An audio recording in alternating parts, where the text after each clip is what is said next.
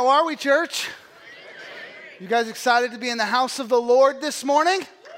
All right, Germantown's exciting. What excited, I should say, exciting too. But Washington, you guys excited? I heard them all the way from Washington. They're way louder than you guys are. I'm Just kidding. Uh, my name is Pastor Jake. I'm the lead pastor here at Great Oaks. It's an honor and privilege to unpack with you and for you the Word of God. If you have your Bible, you can head over to 1 Corinthians chapter 14. That's where we will be camped out all morning. And you know, I said last week that I've never met anyone who doesn't like their birthday because people give them gifts. I've never met that person. Maybe you're that person. It's okay. Don't tell me about it. I don't care. But I've never met that person. Because if you tell me, then I can't say that I've never met that person, right? So I've never met that person. Uh, gifts are usually a good thing. We think of gifts as a, as a good thing. Like if you're if your kids spend a lot of time making something for you or creating something or writing a card or whatever it is and they give it to you, that's, that's a good thing. Or if your husband, you know, takes the time to go shopping and really, really think about what you want and doesn't, you know, doesn't just hit the click, you know, on the, on the Amazon thing that's just passing by him on a Facebook, but he really, he really like goes and, and does some shopping and some stuff. Um, gives you a gift that really matters. Guys, I'm trying to help you out. I'm trying to help you out. Um, it's 12 days till Valentine's, all right? So um, you need to get, you need to bring your A game. You need to start thinking about this if you haven't already. Don't buy into the whole like, oh, it's okay. Don't get me anything. It's fine. Don't do that, all right? That's a trick. It's a trick. Um, it's a lie from the pit of hell. And so don't, don't buy into it. Uh, it's the oldest trick in the book. So just make sure that you get her something. It doesn't have to be man, it doesn't have to be like rocket science, okay? It doesn't have to be a bunch of money. It could just be, you know, write her a note, tell her you love her or something. Do something on Valentine's Day. Okay, 12 days till Valentine's. Just trying to help you out. Just trying to help you out.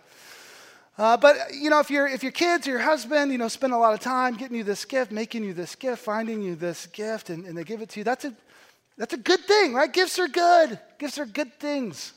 Even more so, the gifts of the Holy Spirit, they should be they should be good, should be fun to talk about, but in our shared Christian history, the gifts of the Spirit have not been a fun topic to top, talk about. We've, they've caused division, and, or we have caused division as we've talked through the gifts. Um, churches have split, and denominations have severed ties, and um, it's just been this divisive thing. It's been this divisive thing. It, it shouldn't be divisive, but it, it has been divisive. And that's why a lot of churches don't even talk about it. They don't talk about the Holy Spirit. They, they just kind of ghost the Holy Ghost when it comes to his gifts. They never talk about 1 Corinthians 12, 13, and 14 that we're talking about now. And it's just they, they just don't do it because they're scared of, of what it might cause. And they've got some history. And I, and I understand all that. I, I understand all that. But I said last week that there are some ways, I get it, there are some ways that that giving gifts as a parent, that giving gifts can go badly, right? There are some ways that it goes bad. Like if your kids are, you know, super self selfish with their gift and they won't they won't share or they don't like the gift you got them. They're jealous of their brother or sister's gift or you know they don't whatever it is, there's, there's different ways. We talked about last week about, you know, if they don't know how to use the gift you give, them they're just ignorant and uninformed of how to use it. And so the, that gift goes into a closet, never to be played with, the toy never played with, the shirt never worn, whatever. That's, those are some ways that it could go bad. But there's another way that we didn't talk about last week. There's another way that it can go bad. If I give my kids a gift and they misuse that gift, right? They know how to use it, they just, they just misuse it. They use it inappropriately. That's a way that this can go bad. Like if I give my son Joshua a bike, I want him to ride the bike, right? I want him to, ride, I gave it to him to ride. I want him to ride the bike, just not in the house, right?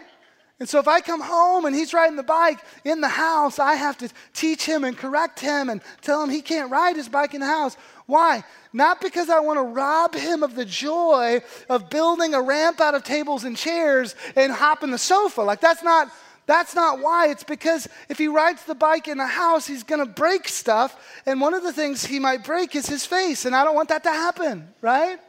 It's for his safety. If I give one of my girls a pair of shorts, I want them to wear the shorts. I just don't want them to wear the shorts in the snow. Even if they're a middle schooler who carries their jacket all the time instead of putting it on. Even if they're the middle schooler that just just wants to argue about like what, what's the temperature? It's negative 50. Put a jacket on. Doesn't matter what the temperature is, it's winter. Even them, I don't want them to wear the shorts in the snow. Why? Because I don't want him to get sick. I want, I want my wife, Erin, to, to use the iPad I got her for Christmas. I just don't want her to use it as a frisbee. I don't want her to use it as a cutting board for veggies, right? So, misuse of the gifts. That's a way that that could go bad, the misuse of a gift. I, can, I don't think I understand why, why people are wary of the gifts of the Spirit. It's because they've seen, or more than likely, they've just heard of people misusing the gifts of the Spirit, right? They've heard of the issues that that causes. And so, because of that, they've just run the other way. Whole churches, whole denominations, people, they've just run the other way and they've decided to ghost the Holy Ghost when it comes to his gifts. When it comes to his, his gifts. And so, the goal of this Ghosted series is just to introduce you, or for some of you, reintroduce you to, to the Holy Spirit, to talk about the Holy Spirit, and to in, invite you to invite Him into your life, His presence and His power and His gifting, in order to carry out the mission God has given you to carry out on earth. That's the, that's the hope of this series. And so, the first three weeks, we talked about the, the person, purpose, and power of the Holy Spirit. If you missed those, if you're just coming in, make sure you get those online because that's kind of the foundation of everything else. Then last week, we started talking about the gifts of the Spirit. We're going to spend three weeks talking about the gifts of the Holy Spirit. So last week, we talked about 1 Corinthians 12, and we use that as kind of just a foundation for what the gifts are and what the purpose of the gifts of the Spirit are. This week, we're going to jump to 1 Corinthians 14 and talk about tongues and prophecy because that's where the scripture leads us. And then next week, we'll circle back around to 1 Corinthians 13. So today is about tongues and prophecy. And listen, I understand that you may have we, I, we as a church, we have different views on this. People have different thoughts on this, different experiences. I understand why it's been divisive in the past but, past, but I want you to know that it's not supposed to be. It's not supposed to be. And so you may come with experiences and, and ideas, and this is the way I grew up, and this is what I was taught, and, and all of that. And that's, that's all fine. If you end up disagreeing with me at the end of today, like, I'm okay with that. Like, I'm totally okay. I come to find out people disagree with me all the time. I'm finding that out. And so it's, it's fine. It's totally fine. This is not a salvation issue. We can disagree about tongues and prophecy and both go to heaven and see each other in heaven and, and all of that. Like this is not this is not that. So it's nothing to get mad about. It's nothing to worry about. It is a big deal. Don't get me wrong. It is a big deal, but it's not that salvation type of an issue. And so you may disagree with me. The only thing I would ask is that you disagree with me from the Word of God. Because what I'm going to do today is what I always do, and that is preach the word. So we're going to go through 1 Corinthians 14 and preach what is there. And so if you have a differing view by the end of it, you just need to you just need to make sure that that's not based on your experience, you know, what you heard one time, what you were taught as a kid, but instead it's based on the word of God. Is that fair? So we're just going to preach the word today. So let's get into it. 1 Corinthians chapter 14, we'll start with verse 1 of chapter 14. Last week we talked about chapter 12, and we talked about how the spiritual gifts, the gifts of the Spirit, are the Holy Spirit's enabling of any believer to exercise a gift in ministry with powerful result for the common good. And so we kind of broke that down. If you missed it, you can get it online. And the Apostle Paul ended chapter 12 by telling us to earnestly desire the higher gifts. Earnestly desire the higher gifts. And he says, I'll tell you an even more excellent way. And then look at chapter 1 or chapter 14, verse 1. Uh, some of what we're going to read is, is, is confusing, but, but the key is going to be just to keep reading. Okay, just, just keep reading. It kind of sounds like Dora. No, not Dora. Dory just keep swimming. Just, I don't know if you have kids, you might have noticed that, but just keep reading, okay? So, verse 1, chapter 14 says, Pursue love. So, pursue love. The, the goal of this is love. The foundation is love. The starting point is love. Pursue love because, because the gifts aren't for you then the operation of the gifts, gift should be the foundation of that should be love, right? Selfless love. These gifts aren't for you, they're for the building up of the church, the mission of Christ being accomplished, the rescuing of lost people who are far from Him, who have yet to find what you have found in Christ. And so the, the basis is love, the starting point is love. Pursue love. Keep reading and earnestly desire the spiritual gifts. Earnestly desire the spiritual gifts. So that's a command in the Bible. Earnestly desire the spirit, pursue love, and earnestly desire the spiritual gifts. So, a natural question that would come out of that is Am I earnestly desiring the spiritual gifts? Am I asking the Holy Spirit to give me spiritual gifts so that I can carry out the mission of Christ, right? Let's, let's keep reading. Earnestly desire the spiritual gifts, especially that you may prophesy. What? So prophecy's the best? So, like a favorite gift in the Bible? Prophecy's the best. If you stop there, you may think that, but, but you miss it, right? You, you miss it. Keep reading. Especially that you may prophesy. For, verse 2, one who pro- speaks in a tongue speaks not to men, but to God, for no one understands him, but he utters mysteries in the Spirit. Okay, so, so as we go through this, I'm going to try to give you a definition, or I'm just going to try to talk to you about what, what prophecy is and what tongues are. And so, right there, first, first couple verses, we find out that tongues can be uh, a prayer between a person and God in a language that they don't understand, mysteries in the spirit that, that nobody understands. Okay, so we, we see that here, but that's not all of it. We have to keep reading. Verse 3. On the other hand, the one who prophesies speaks to people for their upbuilding and encouragement and consolation. The one who speaks in a tongue builds up himself, but the one who prophesies builds up the church. Okay, so because these gifts are for the common good, for the mission of Christ, to build up the church, to expand the, the kingdom of God through his church, because, because of that, then you should seek to have gifts of the Spirit that do that, that edify everybody, that build up the church, because love is, selfless love is the foundation for all of this. Then the Apostle Paul is saying, whatever builds others up, that's what you should run after, that's what you should seek. Build others up. So, so it kind of seems like the Apostle Paul is a little bit against tongues, right? Like it kind of seems like he's against tongues. And that's where some of you have gone with this. You just kind of stop there in, in 1 Corinthians 14 and you go, ah, tongues are bad. No tongues. It's bad. Let's just prophesy. What's funny, though, is that I don't see a lot of people against tongues prophesying. Just throwing it out there. Not seeing a lot of prophecy either. So, are you against all of the gifts of the Spirit or just tongues? And do you prophesy? So, that's another question. But again, the key is to keep reading. Verse 5 Now, I want you all to speak in tongues, but even more to prophesy. Isn't that interesting? That God's word says that He wants us all to speak in tongues and to prophesy? Both?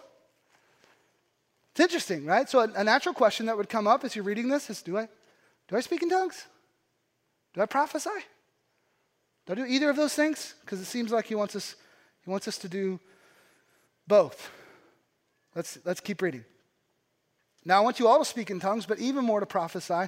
The one who prophesies is greater than the one who speaks in tongues. So there you have it, Pastor. Like it's greater. So let's just do prophecy and forget tongues, right? Let's just forget tongues. Prophecy is better, but the sentence, the sentence isn't over, okay? We got to keep reading. The, the one who prophesies is greater than the one who speaks in tongues, unless someone interprets, so that the church may be built up. That unless there is kind of an important word, right?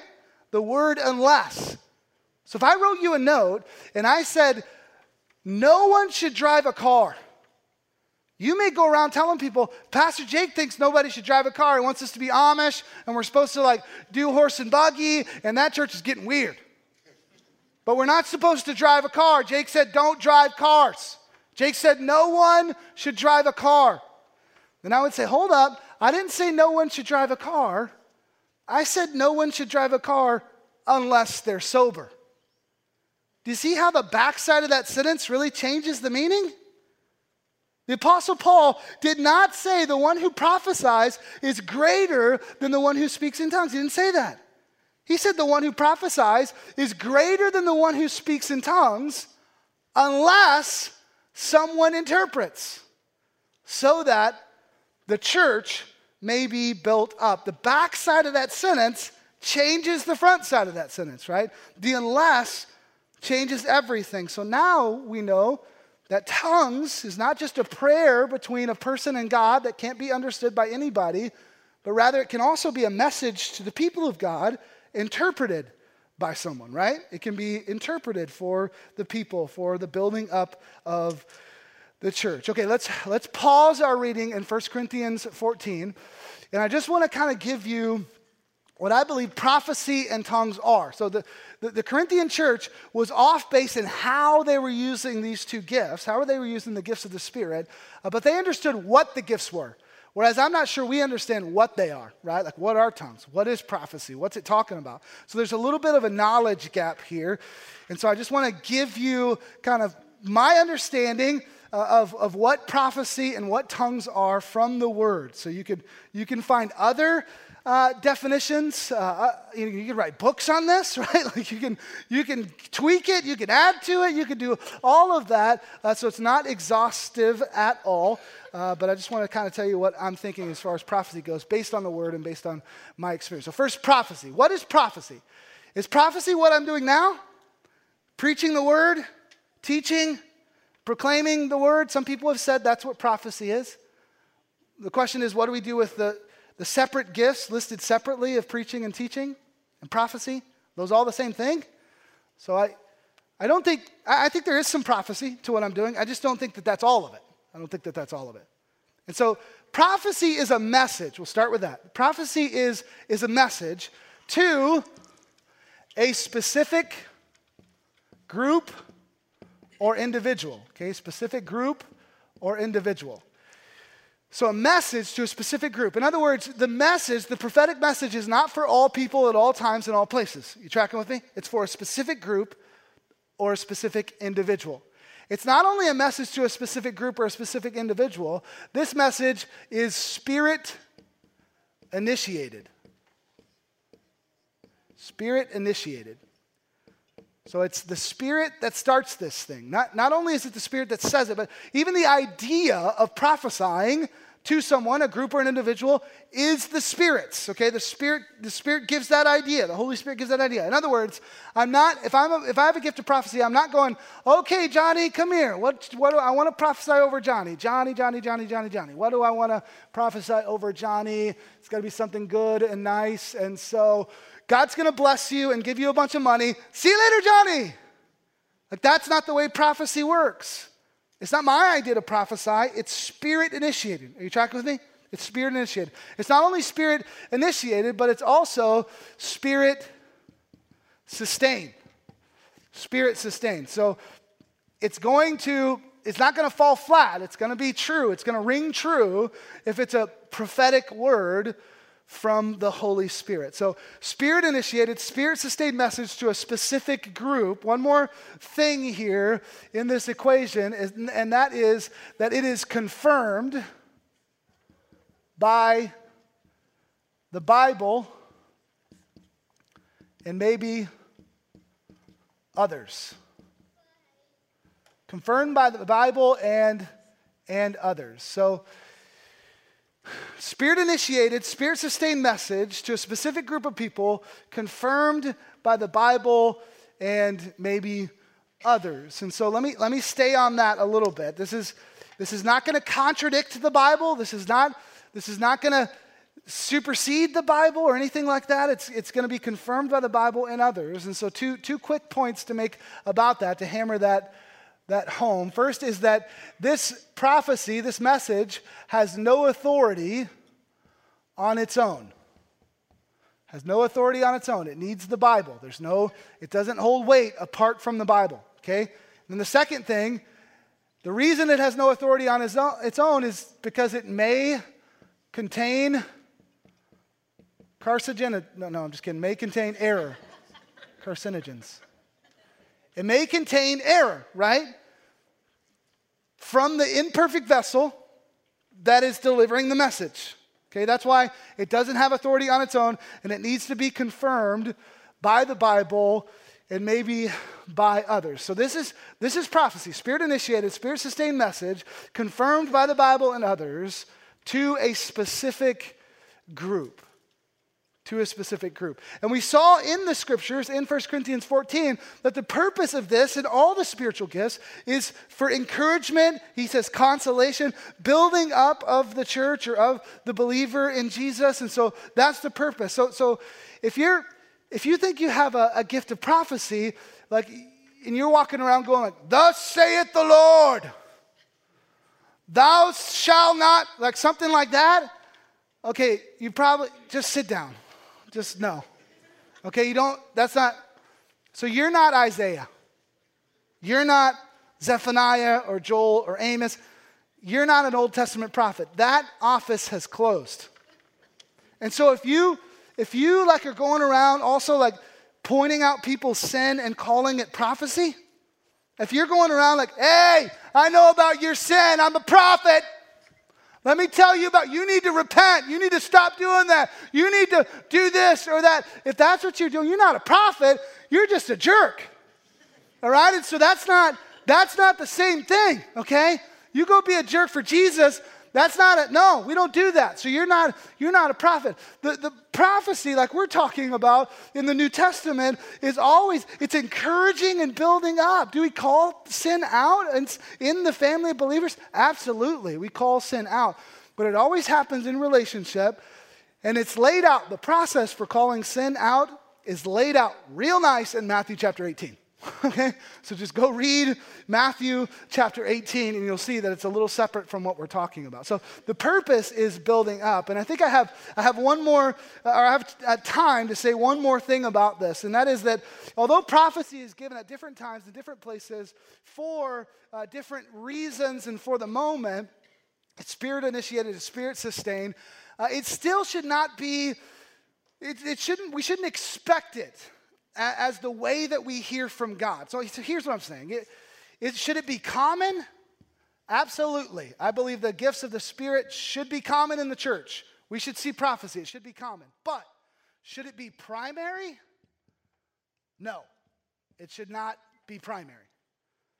So, the primary way you hear from God should not be from a prophet or a vision or a dream. The primary way you hear from God should be from his word to you, right? That's, that's the primary way. So if you're, if you're sitting around waiting for a prophet to show up before you move, before you do anything, waiting for a vision or a dream, you're off base. You don't have to wait. You don't have to wait to know what to do with yourself and what to do with your life. Wait for a prophet or a vision or a dream. You have God's word. This is God's word written to you. It's right here. So, your wisdom for life, your decision making ability, all of that, your knowledge, it should come from the Word of God. This is the primary way that God speaks to us, is through, He's chosen to speak to us, is through his word. And so, if you're a grown man sitting around wondering if you should get a job, waiting for a prophetic word or a vision or a dream, you don't need to wait anymore. Let me prophesy to you, okay? Like, don't wait for prophecy. Just open up the Bible to 1 Timothy 5 that says a worker deserves his wages. So, if you want to get paid, you need to get off of the couch and stop playing Call of Duty 37 and go get a job. All right? Go get a job. Like, you don't need a prophetic word for that, man. You, you don't need a prophetic word to know that you are to love and romance and sacrifice for your wife. It's in the Bible. It's already clear, it's already decided. You don't need a prophetic word for that. You don't need a prophetic word, beloved, to know that you are not to be a stingy, close handed, selfish little toddler. You don't need a word for that. The Bible is clear. We, as Christ followers, are to be generous, open handed, giving people. You don't need, you don't need the, a prophetic word for that, or a vision, or a dream, or, or anything else. And so prophecy is given at times to augment and complement the word of God. Thank God we have prophecy. It's not, I'm not saying we don't need it. I'm just saying that the word of God is the primary way by which God speaks to us. And you may say, well, if that's the case, wouldn't it be easier just to not do prophecy? Just read the word? Let's just stick to the word, Pastor. Well, it's impossible to do both of those things. Because we're going to stick to the word, it's the word that says that we should desire the spiritual gifts. It's the word that says that prophecy is one of the ways that God speaks to us. So if we're going to stick to the Bible, we not only have to allow the gifts of the Spirit, but we have to earnestly desire the gifts of the Spirit. Hopefully, you're hearing kind of a biblical balance between these two things. So that's prophecy. Let me talk to you about the, the gift that you probably came to hear about today, um, which is the gift of helps and administration. You guys ready? So we're going to talk about the gift of, of, of teaching and preaching. You guys good with that? No, we're going to talk about the gift of tongues, all right? We're going to talk about the gift of tongues. Let me give you just my understanding from the scriptures of tongues. I see in the Bible three types of tongues. So last week in 1 Corinthians 12, we saw the Apostle Paul say various types of tongues. What are these various types of tongues? And so I, I just see three types of tongues in the Bible. The first one's the easiest one to understand. It's when a person is speaking to a group of people in an earthly language, we'll call it an earthly language, that they do not know, but the people they're speaking to do know. So this would be like you going to China, not knowing a lick of Chinese, and all of a sudden, in order to spread the gospel, in order to tell somebody about Jesus, you miraculously know Chinese and you start to speak it. That's what this would be like. Or you speak what you think is your native tongue, English or whatever, and they understand you miraculously in their native tongue so that they can hear the gospel and give their lives to Jesus. This is what is happening in Acts chapter 2 when the apostles go out and they start to preach and everybody understands them in their, in their native language, right? So this is the easiest one to understand. The next two are really what the apostle Paul is talking about in 1 Corinthians 14 when he's writing to the Corinthian church. And there's some confusion between these two. So this is really, this is really what, what he's talking about. So, so the second kind of tongues is kind of an, an ecstatic overflow of the Spirit that results in the speaking of another language to God. The speaking of another language to God that the speaker, the person praying, doesn't understand, but God does understand. And, and, and not just the speaker, but no one understands this. And so in, in 1 Corinthians 13, we'll see it next week, he, the Apostle Paul calls this the tongues of angels. We'll just call it uh, a heavenly language. We're not saying that angels are actually speaking this language necessarily. We're just saying that it's different than an earthly language, okay? So I'm just juxtaposing. You guys good with that word? Juxtapose just came out, all right? Juxtaposition. All right.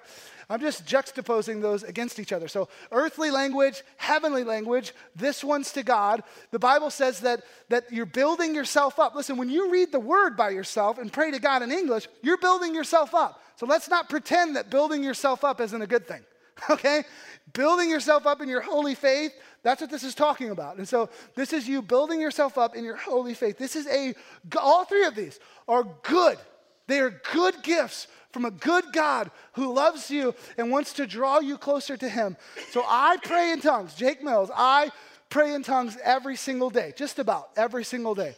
And the gift of tongues, we've called this at times a prayer language or praying in tongues, that has drawn, I can testify, that has drawn me closer to Christ. It's something I do privately between me and God, and it draws me closer to Jesus.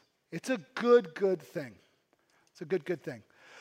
The third thing, the third way, the third kind of tongues is when a person speaks to a group or an individual. It's also similar to this. It's, it's an ex, kind of an ecstatic overflow of the Spirit that results in speaking in a language that the person speaking doesn't understand. It's a heavenly language, and the people listening don't understand. But it's a message like prophecy from God to people. And so God provides uh, an interpreter. He provides a different group, an interpreter here through another gift of the Spirit who do understand what's happening. God miraculously gives them the ability to understand this, this heavenly language, and then they speak to the people in an earthly language. And the people understand. Tracking with me? So, this is what's happening in the book of First Corinthians, what's happening in the Corinthian church is that there, are, there is a confusion between number two and number three, right? There are people speaking in tongues, praying in tongues loudly around other people, and there is no interpretation for everyone else to understand. And so the Apostle Paul is saying, do that, pray in tongues, just don't do it with a bunch of people around because it doesn't make sense. Instead, you should prophesy. If that's all you got, then you should prophesy. Or you should have somebody with the gift of interpretation interpret that message so that everybody understands. So these are, the, these are kind of the three types of tongues that I see presented in the Bible. Everybody with me so far? All right. Let's look at verse 6. 1 Corinthians 14, verse 6.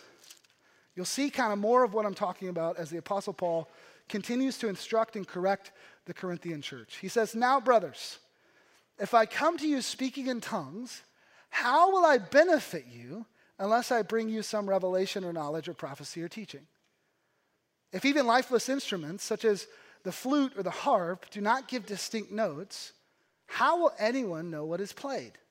And if the bugle gives an indistinct sound, how will, who will get ready for battle? So with yourselves, if with your tongue you utter speech that is not intelligible, how will anyone know what is said? for you will be speaking into the air. Verse 10 There are doubtless many different languages in the world, and none is without meaning. If I do not know the meaning of the language, I will be a foreigner to the speaker, and the speaker a foreigner to me. So with yourselves, since you are eager for manifestations of the Spirit, strive to excel in building up the church. 如果你用 听你不懂的语言，也没有翻译者，没有什么道理。Am I right? I didn't just speak in tongues, I spoke in Mandarin Chinese. And I said, if you use a language that your hearers don't understand and you don't have an interpreter, it does no good. The Apostle Paul is saying that same thing about the gift of tongues. If you're speaking in tongues, but there's no interpretation, nobody can understand you, and it doesn't do any good. It doesn't make any sense. Beloved, do you want to see God move? Do you want to see the manifestation of the Spirit, as he just said? Do you want to see lives transformed and the world changed for Christ? He goes, Guys, you're eager for the manifestations of the Spirit. Since you're so eager for the manifestations of the Spirit, make it your goal to edify the church, build the church. If you want to see God move, make it your goal to build the church. That's what the Apostle Paul is saying. Don't do stuff that doesn't make sense, that doesn't build the church. If you have a message in tongues, it should be interpreted so that the church would be built up. That's what your goal should be. Remember, first verse of chapter 14 pursue love. You should be pursuing love. This should be about the common good, this should be about others giving their lives to Jesus. That, that, that's what this should be about. In the next few verses, he, he says that, that you should do both. He says, pray in an earthly language so that people understand you, pray in tongues uh, so that you build yourself up, and then, you know, have an interpretation. If there's people around, you should, and you're praying in tongues, you're speaking in tongues, you should have this interpretation. He says, do both. Do both. And listen to what he says in verse 18 and 19. He's getting us to a biblical balance here. And he says, I thank God that I speak in tongues more than all of you. Okay, so the Apostle Paul's not against tongues. He says, I speak in tongues more than all of you. I thank God that I speak in tongues more than all of you. Nevertheless, in church, I would rather speak five words with my mind in order to instruct others than 10,000 words in a tongue. Now, I may not be the sharpest tool in the shed, but that makes sense to me. I'd rather speak five words to instruct and help than blab 10,000 words in a language you cannot understand. Does that make sense? Without interpretation, what's the point, right? What's the point? In the next few verses, he describes a situation where, where he says, What if an unbeliever shows up? What if an unbeliever shows up to your gathering and everybody's just like yelling in tongues and he doesn't understand? He's going to think you guys are crazy. That's basically what the Apostle Paul says. He's going to think you, if there's no interpretation, he's going to think you're crazy. He goes, instead, prophesy. Give a word in a language that everybody can understand. Prophesy. And the Apostle Paul says that then this unbeliever will understand. He'll realize that God is in your midst. And the Apostle Paul says he will fall on the ground and give his life to Jesus. Beloved, these miraculous gifts of the Spirit are supposed to cause unbelievers to fall on their face before the Lord and surrender their lives over to Jesus. I will keep beating this drum. The manifestations of the Spirit, the filling of the Holy Spirit, the gifts of the Holy Spirit, the power and presence of the Holy Spirit. It's not so that you can get Holy Ghost goosebumps. It's not so that you can feel all the feels. It's not so that you can leave service and go, wow, that was so great. I feel so great. No, it's for the mission of Christ on earth, beloved. It's for lost people to come and find Jesus. It's for the church and the kingdom of God to expand and expand and take back territory from the enemy so that souls, lives, families will be transformed and their eternal destinies changed. That's what this is about. It's not about you, it's about the mission of Christ on earth. Okay, look at the last part. After all that, after a, a little bit of back and forth, Paul writes this in verse 26. What then, brothers? When you come together, each one has a hymn, a lesson, a revelation, a tongue, or an interpretation. Let all things be done for building up. If any speak in a tongue, let there be only two or at most three, and each in turn. And let someone interpret. But if there's no one to interpret, let each of them keep silent in the church and speak to himself and to God. Let two or three prophets speak. Let the others weigh what is said. If a revelation is made to another sitting there, let the first be silent. You can all prophesy one by one. He's going, just slow down. Got to, there's enough cookies for everybody. Just slow down. One, one, two, three people at a time. But you can all prophesy one by one so that all may learn and all may be encouraged. And listen to this the spirits of the prophets are subject to the prophets. What that means is that it's not like you're possessed when you prophesy or when you speak in tongues and you can't help but to stand up and yell. All right? That's not, that's not the way this works. The spirit of the prophets is subject to the prophet. Your spirit, your, your will is still subject to you in this moment. So you can decide to do it in order and in a good way. Then he says, For God is not a God of confusion, but of peace. So the gathering of the church, this gathering right here, it's supposed to be a place where all of the gifts of the Spirit are in operation and used. Used, but used correctly, not in confusion. So if you're speaking in tongues, you should have an interpret. Uh, you should have somebody interpret so that everybody can understand. If you're praying to God with no interpretation, he's saying, do that, just don't do it in the assembly of the church. When you're together, there should be an interpretation. Why? To, to build up the body. So he goes, you should have hymns and prophecy, and, and you should have maybe a song, and you should get, get together, and there should be, you know, tongues and some interpretation, and, and all this stuff is happening together to build up the church. And then look at how this whole three chapter long thing on the gifts of the Spirit, the most thorough in the Bible, the most detailed in the Bible, look how it ends. Verse 39. So, the Apostle Paul writes, My brothers, earnestly desire to prophesy and do not forbid speaking in tongues. But all things should be done decently and in order. Decently and in order. God is not a God of confusion. God will not interrupt himself.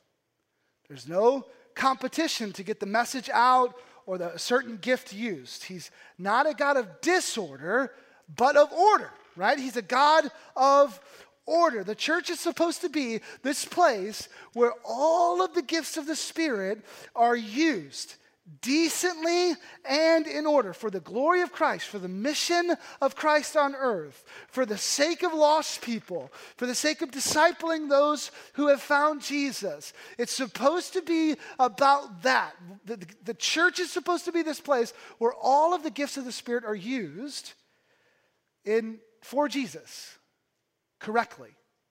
I think I understand why some of you are wary about the miraculous gifts of the Spirit, especially tongues and prophecy. I, I, think I understand. It's, it's because you've seen something go bad, you've seen the misuse of a gift, you've maybe heard about the misuse of a gift and, and the issues that's caused, and so you've just kind of run in the other way. I, I understand that. But I, I want to give you one thing to think about misuse does not nullify proper use. Misuse does not nullify proper use. If I give my son Joshua a bike for his birthday, and I come home and he's riding that bike inside, trying to jump the sofa, here's what I don't do I don't say, That's it. You're never going to ride a bike your whole life. You're done. No more bikes. I don't do that. I definitely don't do this. Joshua, what are you doing? Riding the bike in the house. Wow, Aaron, come here. I think bikes are intrinsically evil, don't you? Let's just not let anybody in the whole world ever ride a bike. Bikes have ceased to exist from this day forward. I don't do that, do I? What do I do? No, I, I just correct. I just, I just teach him the right way to use the gift. He misused it. I teach him the right way to use it. That's all I do. That's what the Apostle Paul is doing in 1 Corinthians. The, the church at Corinth had gotten off base in the way they were using the gifts. So he's writing to correct and to teach, and he doesn't say, don't use the gifts. They're too dangerous. Don't use them. Don't prophesy. Don't speak in tongues. You guys are crazy. You should just settle down and don't use them. He doesn't do that. Instead, he teaches them how to use them properly. He teaches them how to use them properly because misuse does not nullify proper use, does it? Beloved, I, I want you to go home and study this for yourself and make your own decisions. But I will say this I, I believe God gives the gifts of the Spirit because we need them. I want to be clear. I would love for all of the gifts of the Spirit to be in use, proper use and operation at Great Oaks Community Church. Decently and in order. I'm not going to freak out if one of them's not used. Uh, I'm not definitely not going to manufacture anything. And I have no agenda other than us being the church that God calls us to be in His Word. But I would love for all of the gifts of the Spirit to be used in, in operation correctly at Great Oaks Community Church. So do, do you prophesy? You have the gift of prophecy, you have the gift of tongues. You have the gift of healing or discernment or something else, interpretation, something else. And I would love for that to be used at Great Oaks Community Church. For the glory of God, for the mission of Christ on earth, I believe we need it. And maybe you're new to this whole thing and you're going like, I don't, I don't know what my gift would be. I'm kind of new to this thing. That's okay, because really, if we're, if we're reading 1 Corinthians 14, it seems like all of us, whether we're mature in Christ, been walking with Christ for a long time, open to the Holy Spirit, or none of those things, should all be doing the same thing. We're all on the same footing. We should eagerly desire the spiritual gifts for the sake of the mission of Christ on earth. That's, we should all be doing so. That's okay. If you're new to this thing, you don't know, it's, it's fine. It's fine. So, so hear me. God likes giving these gifts, like a dad to a son. He, he likes to give the gifts of the Spirit. And while you may not speak in tongues or prophesy right now, I, I guarantee you, He has already given you gifts and abilities and talents and resources and experiences that you're supposed to be using to expand the kingdom of God on earth, to carry out the mission of Christ on earth in your community, to seek and save the lost through the local church that He's called you to. He's already given you those gifts. So, so start using them right here, right now. Start using them right here, right now. And then I believe God may want to give you one of these miraculous gifts of the Holy Spirit, like we call them. And He wants to use you in that way. And that would be, that would be great. So, hey, you have a, you have a word of prophecy for someone? Go tell them. Don't, don't be weird.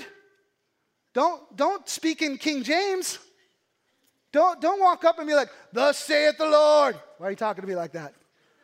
don't do that. Just walk up and say, Hey, I feel like God wanted me to tell you this. And you decide if it's God or not. Here, I'm just trying to be obedient. Here's what God said. Just do that. Do you have a word of prophecy for the church as a whole? Don't yell it out. Instead, write it down. Submit it to the leadership God has placed over this church. Give it to a pastor. We'll talk about it. We may deliver that word right then. We may deliver it next week. We may never deliver it. But you step out in faith if God has given you that gift. Do you feel like you have a gift of tongues for messages to the church, to edify the church, to build up the church? Or a gift of interpretation? That's a little bit trickier, isn't it? You can't write in tongues. And if you could, I couldn't understand it. That was a little tongues joke. So if you feel like you have that gift, come talk to us. Talk to a pastor. We'll talk to you about the best ways to use that gift. Maybe, maybe it's in a prayer service or a life group. Maybe it's in here. Maybe it's on a Sunday morning. Uh, you're going to step out in faith and deliver a message in tongues, and somebody else is going to step out in faith and deliver an interpretation, and, and somebody's going to give their lives to Jesus because of it. And listen, if that happens, I'll lead us through that. It's okay. I'll lead us through it. And we won't be perfect. We will make mistakes were that to happen. But when I give my kids a gift or teach them something and they go a little crazy with it, I don't freak out. I just teach them. They're learning. I just teach them. Listen, I, would way rather Joshua ride the bike I gave him in the house, be corrected, and then ride it outside than to never ride his bike at all. And I think maybe that's how God feels about the gifts of the Spirit. At all of our campuses, Washington, Germantown, online. Let's pray. Jesus, thank you for your goodness and your mercy. Your word that is timeless and timely, it never changes and it always changes us. As always, God, my prayer is that whatever is of me in this message would be forgotten quickly. But whatever's of you, whatever's of the Holy Spirit, that it would, like a seed, find in the hearts of many good soil, that it would take root and bear fruit even soon, that we would be challenged. So, for the Jesus followers in the room, I just ask that you would draw us closer to yourself, Holy Spirit, that we would be open to being used by you, to step out of our comfort zone because the mission of Christ, your mission is that important. Because the, the idea, the thought of lost people dying without you moves us enough to step out and go, man, I, I want to be equipped as much as possible by the Holy Spirit to carry out the mission of Christ. So draw us out of our comfort zone for you, for your glory, for your mission. For those who aren't Jesus followers in this room, I confess I I feel like this message is talking about, I don't know, trig- trigonometry before we talk about subtraction and addition. And for those who are new to Christ or, or have yet to give their lives over to you, Jesus. So I just pray that maybe today, as we talked about the mission of Christ and the supernatural gifts of the Holy Spirit aiding us in that mission, that that, that cause would woo them, would attract them, would move them closer to you today. And that maybe there would be a person in here who just wants something real. They feel a, a gap, a hole, a void in their life. What they've been doing over and over and over ain't, ain't working. It's not, they, they, they feel like they're called to more. They feel like they're created for more. And so, in talking about these miraculous gifts, maybe, maybe they would run to you today. Maybe they would hear within that the gift of your son Jesus. So I pray for that person that today would be the day of their salvation and, and a message on tongues and a message on prophecy and a message on the gifts of the Spirit, that today they would accept your gift, your son. They would surrender their life to him. They would be filled with the Holy Spirit. And step out in faith from this day forward. We love you. We give this all into your hands and we trust you with it. It's in your holy and precious name that we pray. Everybody said, Amen. Why don't you stand with me? we're out of time and we got another service, and so we're not going to sing our last song, but we've got prayer workers at the side that would love to pray for you. We've got pr- plenty of time for that. Before you head out, though, here's my prayer for us today. May our fear surrounding the gifts of the Spirit be replaced with faith. May we see the gifts of the Spirit at Great Oak so that the mission of Christ would be carried out in power. And may we do all things decently in order for the purpose of expanding God's kingdom on earth. God bless you. Thank you so much for coming today. Make sure you talk this over with your life group. Should be an interesting discussion. If you're not in a life group, stop at Connection Central. We'll get you plugged in. As always, my challenge to you is to leave here not dismissed but sent. Be a Jesus follower who makes and disciples other Jesus followers. I will never tell you that we're not doing the last song before I do that all stuff, okay? Because because you guys are out. I said no song, and you're like, ah. All right, so I learned my lesson. Next time I won't do that. All right, we're to sing a song. Just kidding, we're not. See you later. Enjoy the game.